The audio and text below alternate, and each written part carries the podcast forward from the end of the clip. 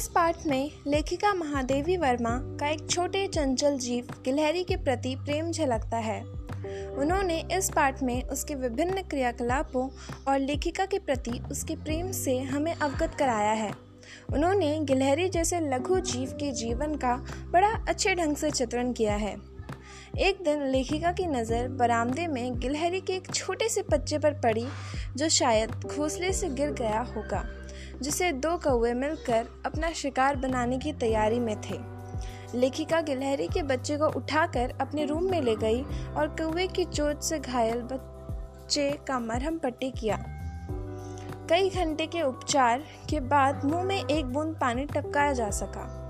तीसरे दिन वह इतना अच्छा हो गया कि लेखिका की उंगली अपने पंजों से पकड़ने लगा।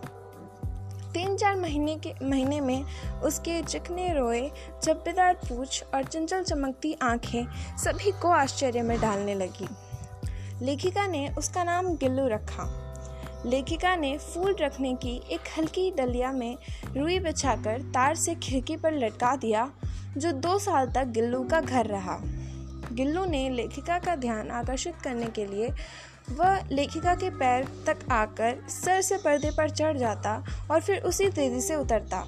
वह दौड़ लगाने का काम तब तक करता जब तक लेखिका उसे पकड़ने के लिए ना उठती वह अपनी चमकीली आँखों से लेखिका के क्रियाकलापों को भी देखा करता।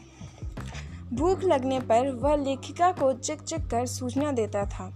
गिल्लू के जीवन में पहला वसंत आया।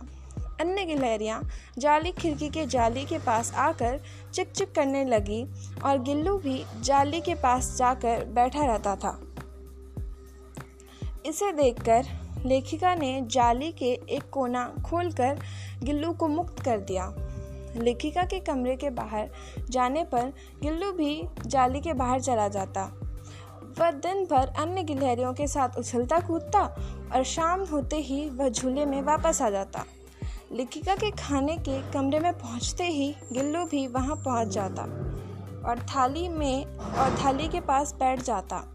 बहुत मुश्किल से लेखिका ने उसे थाली के पास बैठना सिखाया था। वह वहीं बैठकर चावल का एक एक दाना सफ़ाई से खाता। गिल्लू का प्रिय खाद्य पदार्थ काजू था। कई दिन काजू नहीं मिलने पर वह अन्य खाने की चीज़ें लेना बंद कर देता था और झूले से नीचे फेंक देता था। उसी बीच लेकी का मोटर दुर्घटना में आघात हो गई, जिसमें उन्हें कुछ दिन अस्पताल में रुकना पड़ा। उन दिनों में गिल्लू ने अपना प्रिय पदार्थ काजू लेना काफ़ी कर दिया था। लेखिका के पर, लेखिका के घर लौटने पर, वह तकिए पर सिरहने बैठकर अपने नन्हे पंजों से लेखिका के सर और बालों को हौले हौले सहलाता और एक सेविका की भूमिका निभाता गर्मियों में वह लेखिका के पास रखी सुराही पर लेट जाता और लेखिका के समीप रहने के साथ साथ ठंडक भी, ठंडक में भी रहता। चूँकि गिलहरियों की उम्र दो वर्ष से अधिक नहीं होती, इसलिए उसके जीवन का भी अंत आ गया। दिन भर उसने कुछ नहीं खाया पिया। रात में वह झूले से उतर कर लेखिका के बिस्तर पर आया और ठंडे पंजों से उनकी उंगलियाँ पकड़कर चिपक गया। लेखिका ने हीटर जलाकर उसे उष्मा देने की उष्मा देने का प्रयास किया, परंतु प्रयास व्यर्थ रहा और सुबह ही पहली किरण के साथ सदा के लिए सो गया।